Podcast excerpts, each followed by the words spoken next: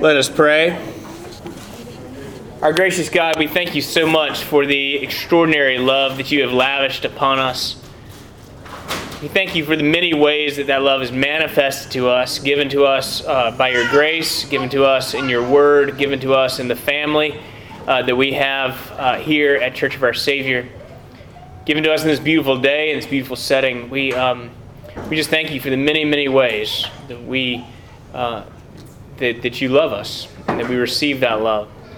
So now, Lord, as we turn to the love chapter, uh, 1 Corinthians 13, we ask that you would um, teach us uh, again and again so that it bores deeper and deeper into our hearts and souls uh, just how much uh, you really love us and just how you really love us. And we ask this through Christ our Lord, who is the expression of your love. Amen. Amen. So, in case you weren't listening to the prayer, um, we are uh, talking about 1 Corinthians chapter 13 today. Uh, next week, we'll, uh, the next three weeks, we're going to look at Peter, James, and John. So next week's 1 Peter, in the book of James, in the letters of John, Peter, James, and John. So this is our last week with St. Paul. We spent uh, several weeks with him. We're in Corinthians, 1 Corinthians 13 today.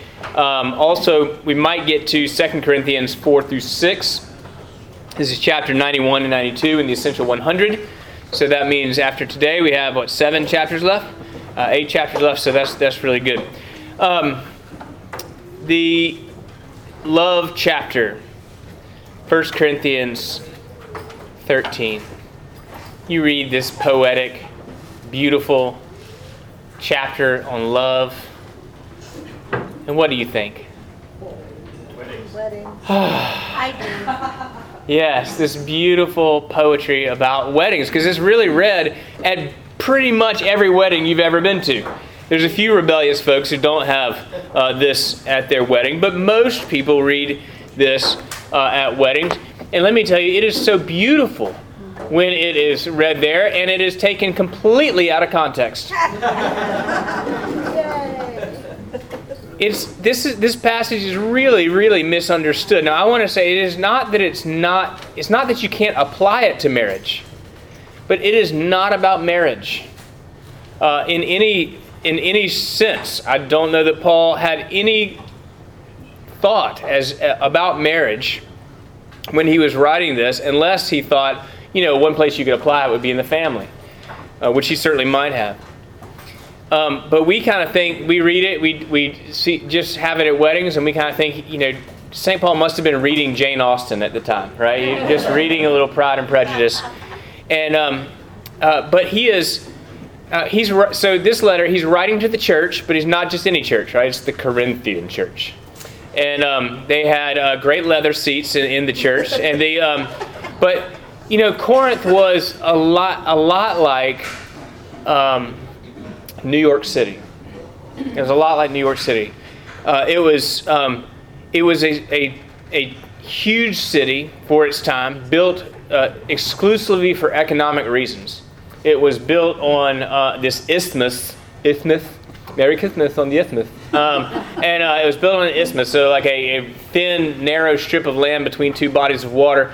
Um, and so there was like a four mile canal running right through town, and no one was from there. In fact, they had built the city from scratch, uh, principally for these economic uh, reasons. People there, they came there to make money. They were smart, they were talented, they were driven to excel. And it was, consequently, a very happening and very morally fuzzy place. And, uh, and so, like I said, it was, a, it was, a, lot like New York City.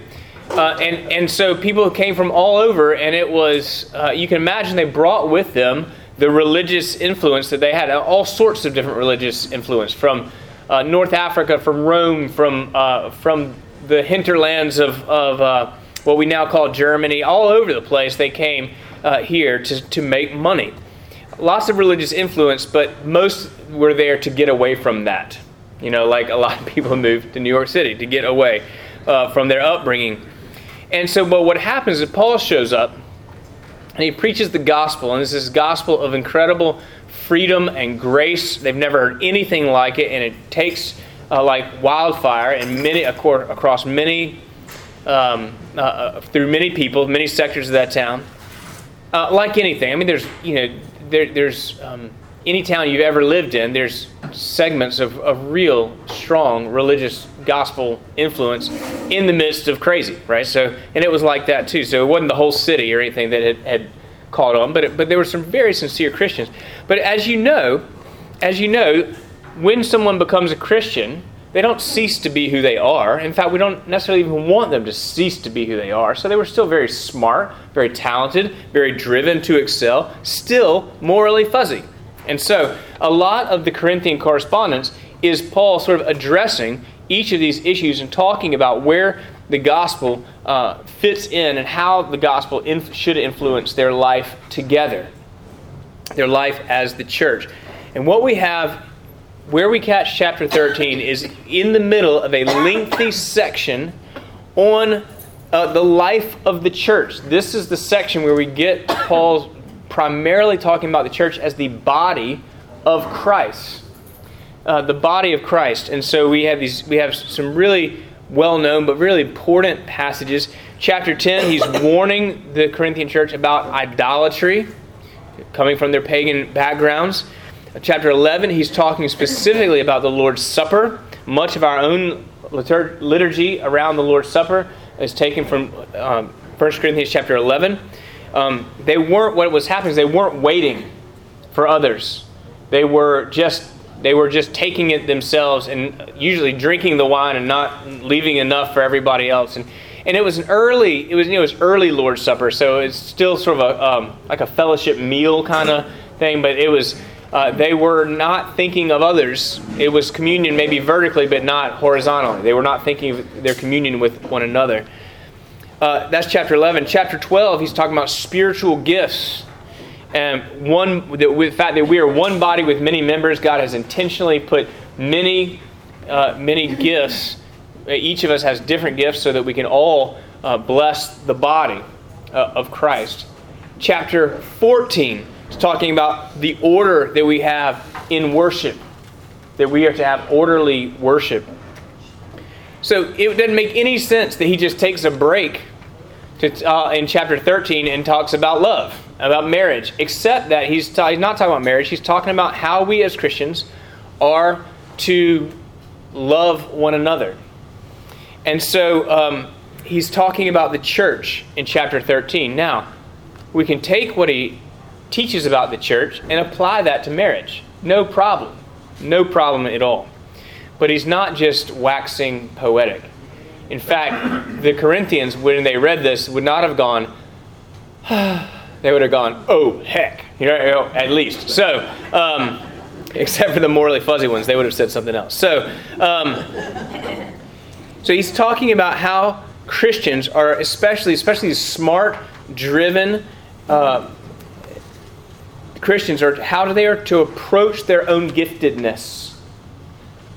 And that is a really important thing. The answer, how are they to approach their own giftedness? With love. With agape. Agape love for God and love for neighbor. Um, let me let me go back a little bit. If you have your Bibles with you, you can we can look at chapter 12. I want to read to you because it's going to give some light to what we have, uh, what we hear in chapter 13. It's going to give you a little context. Starting with verse 4, Paul says, Now there are varieties of gifts, but the same Spirit. And there are varieties of service, but the same Lord. And there are varieties of activities, but it is the same God who empowers them all in everyone. To each is given the manifestation of the Spirit for the common good. For to one is given through the Spirit the utterance of wisdom, to another the utterance of knowledge according to the same Spirit, to another faith by the same Spirit, to another gifts of healing by the one Spirit, to another the work working of miracles, to another prophecy, to another the ability to distinguish between spirits, to another various kinds of tongues, and to another the interpretation of tongues. And all these are empowered by one and the same Spirit who apportions to each one individually as he wills. Now, we could really go into a lot of depth and teaching on, on those individual spiritual gifts. Maybe we'll do that sometime. Maybe we'll just have that be our series talking about spiritual gifts. But he finishes, then he goes into talking about how one body with many members. And, of course, what he's saying is um, that we all are given gifts. Each of you has, has been given a gift. God has not given one person all the gifts and let everybody else just sort of come along and watch. Every, everybody's given gifts, all to build up the body of Christ. But he does say, verse 31, but earnestly desire the higher gifts. In other words, what he's encouraging them is to take that drivenness, that, that drive to excel, and, and pursue all that God has for them. But what do, what, would, what do you think smart, driven, successful people are going to do with their gifts? They're going to identify themselves with them. I am my gifts. And they're going to look to the right and to the left and say, my gifts are better, or oh gosh, my gifts are not as good. That's what that's kind of what we do, right? Um, and so what and if it's if you don't think that's right, talk to me after class. But it, it really is what we do. I mean, I, it, we, we are constantly looking to the right and the left. And so it is in that context where Paul says, seek the higher gifts. Everybody has their own gifts, and he's outlined what those gifts may be. I don't think it's a comprehensive list. But here he says, Now let me tell you though, if I speak in the tongues of men and of angels, but I don't have love, I'm just a, a clanging or a noisy gong or a clanging cymbal. If if I have prophetic powers, and understand all the mysteries and all knowledge, and if I have all faith so as to remove mountains, but I don't have love, I'm nothing. You see how you see how this in context makes a lot more sense about the church. It's not just a, a sweet piece of poetry. Uh, it is, and you know, it is. I mean, it's beautiful. It's a beautiful uh, reflection on love. But what he's telling these people is if you have these incredible gifts, but you do it without love, then you can just hang it up and forgive it. Think about your own life. I mean, there's. I'm looking around the room. There's some really gifted people uh, here. I mean, you know, some not so much, but but really some. Um, but. I'm sorry, low hanging fruit right there. Low hanging fruit. There's some really gifted people, and and um, and if you are proud of your gifts in, in such a way that you can weaponize the good thing that you've been given, I mean that can happen. You, that happens in the church happened this morning in the gospel. Happened this morning. No, no, that's interesting. So say what you mean by that. It happened this morning in the gospel. You're not talking about the person who's reading the gospel in the service that you were attending. I no, he did a pretty good he job. He did a good job. Okay, but, good. Um, the, the judge, he had the ability to use love and compassion to pass judgment and create justice, but he only did it out of his own selfish need. That's right. So, so uh, Mary says that the judge in the gospel passage today uh, and that's she went at eight o'clock. So if you hadn't, then you'll hear. But he had the ability to uh, judge out of love and compassion. He had, he had the authority to do that, but he was only using it for self-interest. So that's good. It's good. I like that. But that's you can see the context that he is uh, putting this in. it, it is uh, all the gifts that he has here were mentioned earlier. So if he's saying uh, he, he's not being poetic, he's being very practical. I've just told you about all these incredible gifts, and I want you to pursue the higher gifts, but I want you to know that if you do that and you're just doing it for your own glory, you're not doing it uh, you're, where the, the ends justify the means, and you're not doing it out of a heart of love for the people you're serving or for the God that you're serving, then you can forget it. It is, um, and I think that really speaks to us in our own present situation. Um, if I am uh, leading a Bible study, and I get continually um, discouraged because people aren't telling other people, you know, they're coming, but they're not telling other people about it or whatever. Uh, and I think they ought to because I'm such a great Bible teacher. Maybe I need to do some um, some heart work on that. Maybe if I think, you know, the breakfast I do is really good and it's, whew, it's better than those other weeks. You know, I, I don't know. I don't know what it is. Um, I mean, French toast is awesome, but I, I, um, I just, you know, I think we can take the gifts that we have And rather than looking up with a heart of gratitude, we look to the left and the right, either with envy or with judgment. And that is what St. Paul is warning against. Now, can we apply that to marriage? Of course. Can we apply it to other relationships that we have? Absolutely. But the whole thing is that they, Paul is saying that if you do that without the things that you are given to do, but you do it without the character of Christ in you, then you're just serving yourself. And it's no better than it was before. Uh, I think that is a very uh, appropriate and um, important word for us. Reflections, comments, thoughts?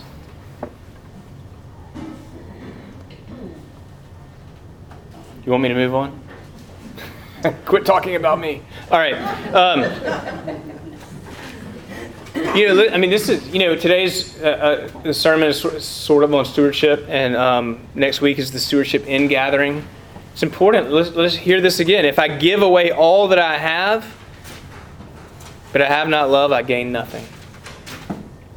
I mean, it's all about it's all about the glory of God. Uh, we are to reflect the character of God, and all the things that He then uh, talks about, the things that we really want. Th- these are really the reasons we want uh, this in our, this passage in our weddings, because we want to hear that love is patient, and love is kind, and love does not envy, and does not boast. We want to hear all these things, but these are all the things that the Corinthians were not. They were not patient. They were not being kind.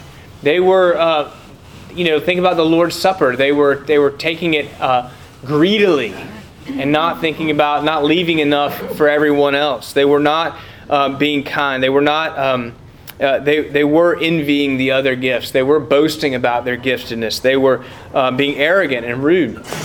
And so they would not have heard this and thought, this is so dreamy. They would have thought, he is really busting our chops interesting thing that I learned about this passage recently. The way that you know the way that English works and the way that Greek works are, are different a lot of times. And this is no exception.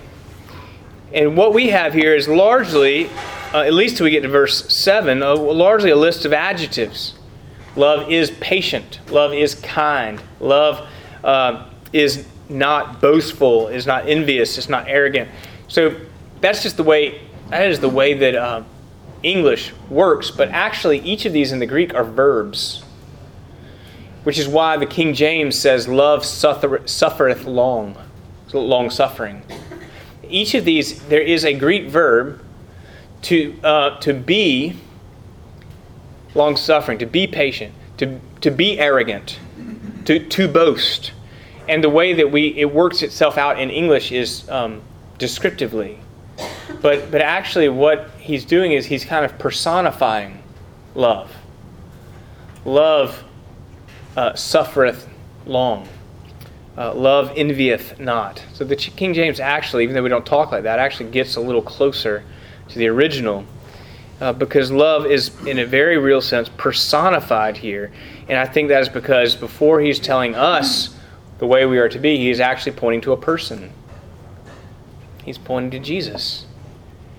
This is the way that Jesus is. Love, uh, Jesus is patient and kind. Jesus is not envying or boastful. You know, Jesus never says, "Y'all can't walk on water. You can't. You can't. Uh, you can't multiply loaves and fishes." You know, he. You know, he just humbly does what he's doing and offers it to the people. Wouldn't that'd be crazy if Jesus said, "Just offer, you mm, do that, Peter." Um, but that's funny. All right. Um, he's not irritable or resentful. I mean, it's all these things. Are, he's describing the character of Christ, who is the personification of the love of God. If you want to know what the Father is like, look at the Son. This is what he is like. And he is like these things. He is patient and kind. He does not envy or boast. He's not arrogant or rude. He does not insist on his own way. Mm, well, he kind of does, except that he's not going to, um, he is very patient and kind. Uh, he doesn't keep a record of wrongs because of his grace. So, uh, this is a description, first and foremost, about the love of God. and it is to be worked out in the life of the church, particularly. And so, in order to be worked out in the life of the church, particularly, it has to be worked out in all of our lives individually, right? So, how you doing with it? How do you become more patient and kind? Let me know. Let me know. Yeah, right. Let me know how that works out. Tell so somebody knows. Tell Joyce. Uh, James. Um, I can't. Uh, basically, uh, all you can do is allow the Holy Spirit to work through you because all those things that Paul describes as what love is, you know, in the, in the other epistle, he describes that and, so, and a lot of other things in noun form as the fruits of the Holy Spirit. So, all you can really do, I think, is submit to allowing the Holy Spirit to work through you in order to accomplish those things and to make you more like Christ. Yes. If you couldn't hear James, he said um, that we really can't make ourselves more patient, but we can submit to the Holy Spirit and allow Him to work in us and through us. And I think you're absolutely right about that. I've made it a personal discipline of mine not to ever pray for patience. because the Lord just doesn't zap you and all of a sudden you're patient. He puts you in a situation where now you've got to exercise patience, right? So if you are at the end of your rope with your uh, crazy adult child or whatever it is, and you say, "Lord, give me patience," like I'm, that's what I'm doing, right? you know, that's what I'm doing. You're in a situation where God is uh, allowing the fruit of the Spirit to work uh, in you. So that's why I say I don't want to pray for patience, although I probably ought to. Same thing with kindness, arrogance, rudeness. God is, God is going to give you situations where you can look to Him and uh, reflect His character. And, the, you know, it's, it's, these difficult things where we're constantly submitting to the Holy Spirit working in us that that's where the rough edges get shaved off, get worn off in our life. Um, So yes, it's Dorsey. Like the saying, let go and let God. Uh huh. We let go of what we're holding on to it, or trying to do, and let God work through us. And more success. Yeah, and I think uh, I mean this. This often the prayer here is, is looks a lot more like Lord have mercy. Um, you know, it, it's prayer here is not you know kneeling by your maybe it is, but but it's not so much kneeling by your bedside and going through your long list of, of prayer. Lord is uh, a prayer is Lord sort of a thought in the midst of the argument or whatever. Lord help me. Lord let me be patient. I mean just sort of arrows, bullets you know, to God uh, a Godward orientation, we talk about a lot, um, in the midst of difficult situations. And, and it really is that fruit of the Spirit uh, working in us. Uh, fruit grows slow. You know, it, it's, um, it's sweet, but it's actually not for us. It's for other. It's you know the fruit that grows on a tree is, is to be picked and enjoyed by someone else, not for the tree. So um, it's the Spirit working in us, growing that which is uh, well pleasing in His sight.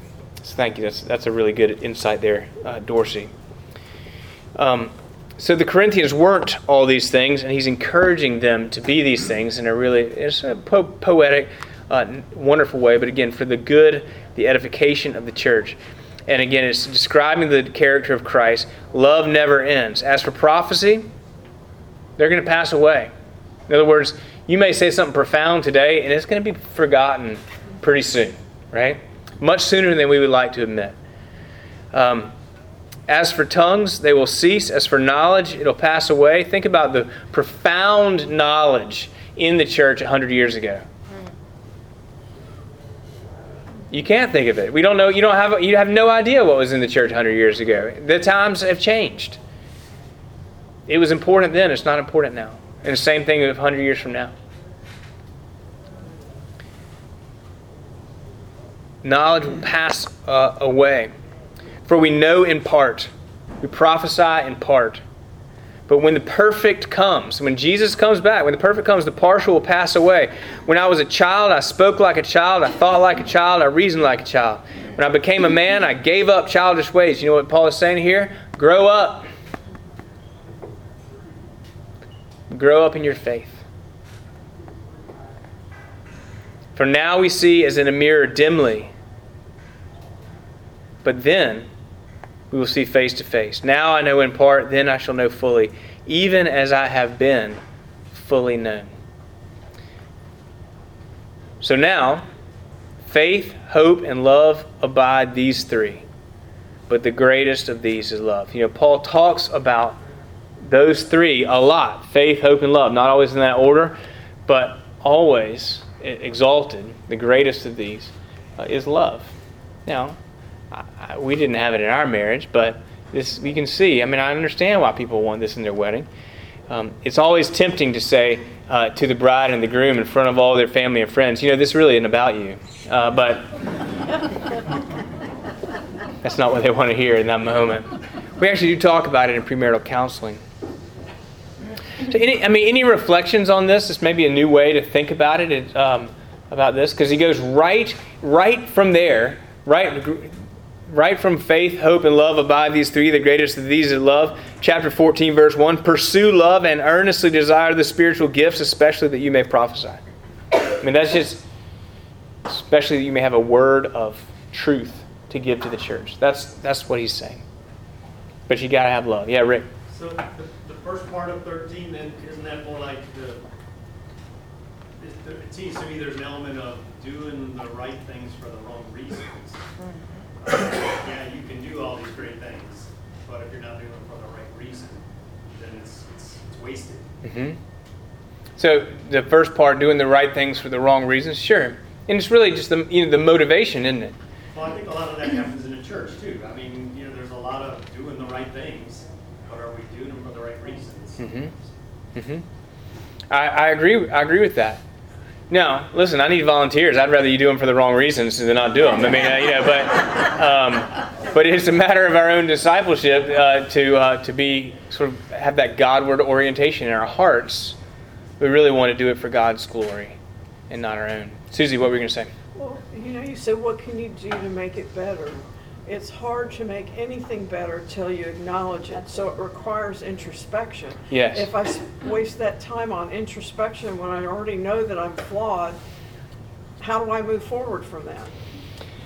So I, I think what you're asking is how do how do I move forward if I know I'm, I'm flawed, but I have to admit that I'm flawed in order to move forward, and it's kind of that you you could be stuck right there, right? It's sort of a catch twenty two. I think you move forward in faith that God is working in you, and that you know, I, all right, Lord, you know where I've struggled with this, but I'm going to move forward in good faith. Please work in me. I mean, it's just there's there can be a lightheartedness about it. This isn't to make you feel like you know junk. It's just it's just to um, to orient us and remind us that we are um, to do what we do with love. So, um, love is the highest calling on our life. It's the height of what God has demanded of us. We're to love God with all our heart, soul, mind, and strength, and love our neighbor as we love ourselves. And um, we, as the law, we can't do that. But by His cross, it has been declared over us that we ha- that we are righteous. His Holy Spirit is working in us, and therefore, as humble recipients of grace, we can love God and love our neighbor. So we're just moving forward, I think. Yes, Katie. Well, I found when you transform to where you don't just love Jesus intellectually, you don't acknowledge the Spirit intellectually, but actually submit in your heart and have them deep in your heart, that it's, it's easier to do all of these things in love. And when you miss the mark, there's that pain that comes in you, and you know you missed the mark, and you can immediately say, Help me better control my tongue next time. Well, yeah, and I think that that pain that you're talking about, I mean, that's we know that the Holy Spirit is working when we feel sorry for having missed the mark rather than defensive about it. Mm-hmm. And so, you know, we don't have to beat ourselves up about it, and that's that's something else to work on, you know. But um, but I think you're absolutely right. Um, we we with a Godward orientation, we're going to recognize where we fall short and ask for God's mercy. His property is always to have mercy. We're going to continually rest. over and over again. Yes, absolutely it is. Absolutely it is. Doesn't just because we were we're flawed doesn't mean we don't try, don't we? For we do it for His glory, with His love, not for our own glory or for self love. All right. Well, I think we've knocked that one out of the park. Um, let's um, let's go to Second Corinthians. There's so much. I mean, this uh, the E100 gives us chapter four and five. Uh, there's so much in here. What I really want to focus on is the end, of, towards the end of chapter five, what Paul calls the ministry of reconciliation. Um, Paul says this is the height of what we're called to uh, as Christians. Therefore, knowing, this is verse 11, therefore, knowing the fear of the Lord, we persuade others, but what we are is known to God. And I hope it is known also to your conscience. We're not commending ourselves to you again, but giving you cause to boast about us, so that you may be able to answer those who boast about outward appearance and not about what is in the heart. Um, Paul is being modest there. He was not much to look at, he says elsewhere. He was, um, uh, he is say, he's not saying, it almost seems contradictory, doesn't it, to 1 Corinthians 13, love does not boast. But what he's saying is, I'm giving you the content of the message against some false teachers who have come in uh, and you boasting about what you've heard from us. For if we are beside ourselves, it is for God. If we're in our right mind, it is for you. For the love of Christ controls us. Uh, some um, some translations say constrains us or compels us. Uh, we are um, put on the tracks of God's love by God Himself, and that is the direction we are moving. Wherever God's love, uh, the love for Christ takes us, that is where we're going. It controls us, it constrains us because we've concluded that one has died for all, and therefore all have died. And he died for all, that those who live might no longer live for themselves, but for him who for their sake died and was raised. Now, what he goes on to say is that all this is from God. Oh, no, he says, therefore, if anyone is in Christ, he's a new creation. That's, we love that verse, right? If anyone is in Christ, he is a new creation. The old is gone, the new has come. I can remember hearing that verse when I was in high school and loving it and hating it at the same time. I didn't want, I wanted to be a new creation because that's what Christians were supposed to be, uh, but I didn't want to be a new, new creation because I felt like it condemned who I was. Um, which is to say, I, I was aware that I was losing myself. And at that point in my spiritual life, I didn't want to lose myself. That felt wrong to me. Not wrong, threatening. I knew it was right, actually but it felt threatening. I don't know if that resonates with anybody, but it felt a little bit threatening to say, I'm no longer in charge of my life, but Christ isn't going to be in charge of my life. I'm a new creation. The old is gone, new has come. Now, of course, I mean, I see that as incredible grace, incredible, wonderful, uh, gracious work in and through each of us. All this is from God, who through Christ reconciled us to himself and gave us the ministry of reconciliation. That is, here, here's what he means by the ministry of reconciliation. In Christ, God was reconciling the world to himself, not counting their trespasses against them, and entrusting to us the message of reconciliation. That's the whole deal. He is blown away by the fact that God has given to Paul the privilege and the honor of declaring to the world that God has reconciled himself to the world and the world to himself. And then he says, one of my very favorite peak passages right there with um, uh, come to me all who are weary and heavy laden and i will give you rest. Like right there 2 corinthians 5.21 for our sake he made him to be sin who knew no sin so that in him we might become the righteousness of god. It was for our sake that he made him who knew no sin that was jesus to be sin for us on the cross. He became sin for us so that you and I could become the righteousness of God. When I think of God's righteousness, I don't put my face next, you know, next to that. But that's what this declares. That we have become actually the righteousness of God. We are his trophy case.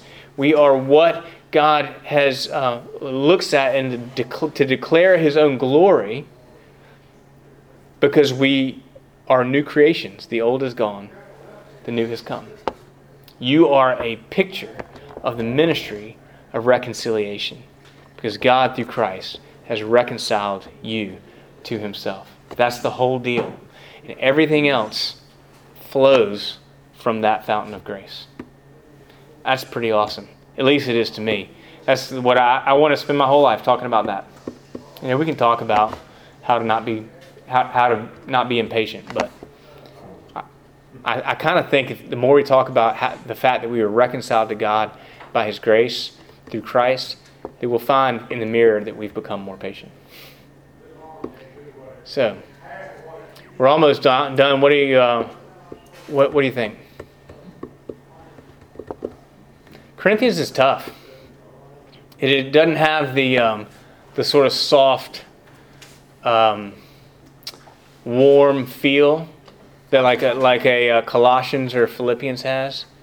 It, he had a, t- a strained relationship with the Corinthian church because of their talent and because of the difficulty they had becoming new creations, which is why it's so glorious that he proclaims that we are new creations. It's really not about what we are, it's really about what God has said over us. And if He has declared us to be reconciled, then we are.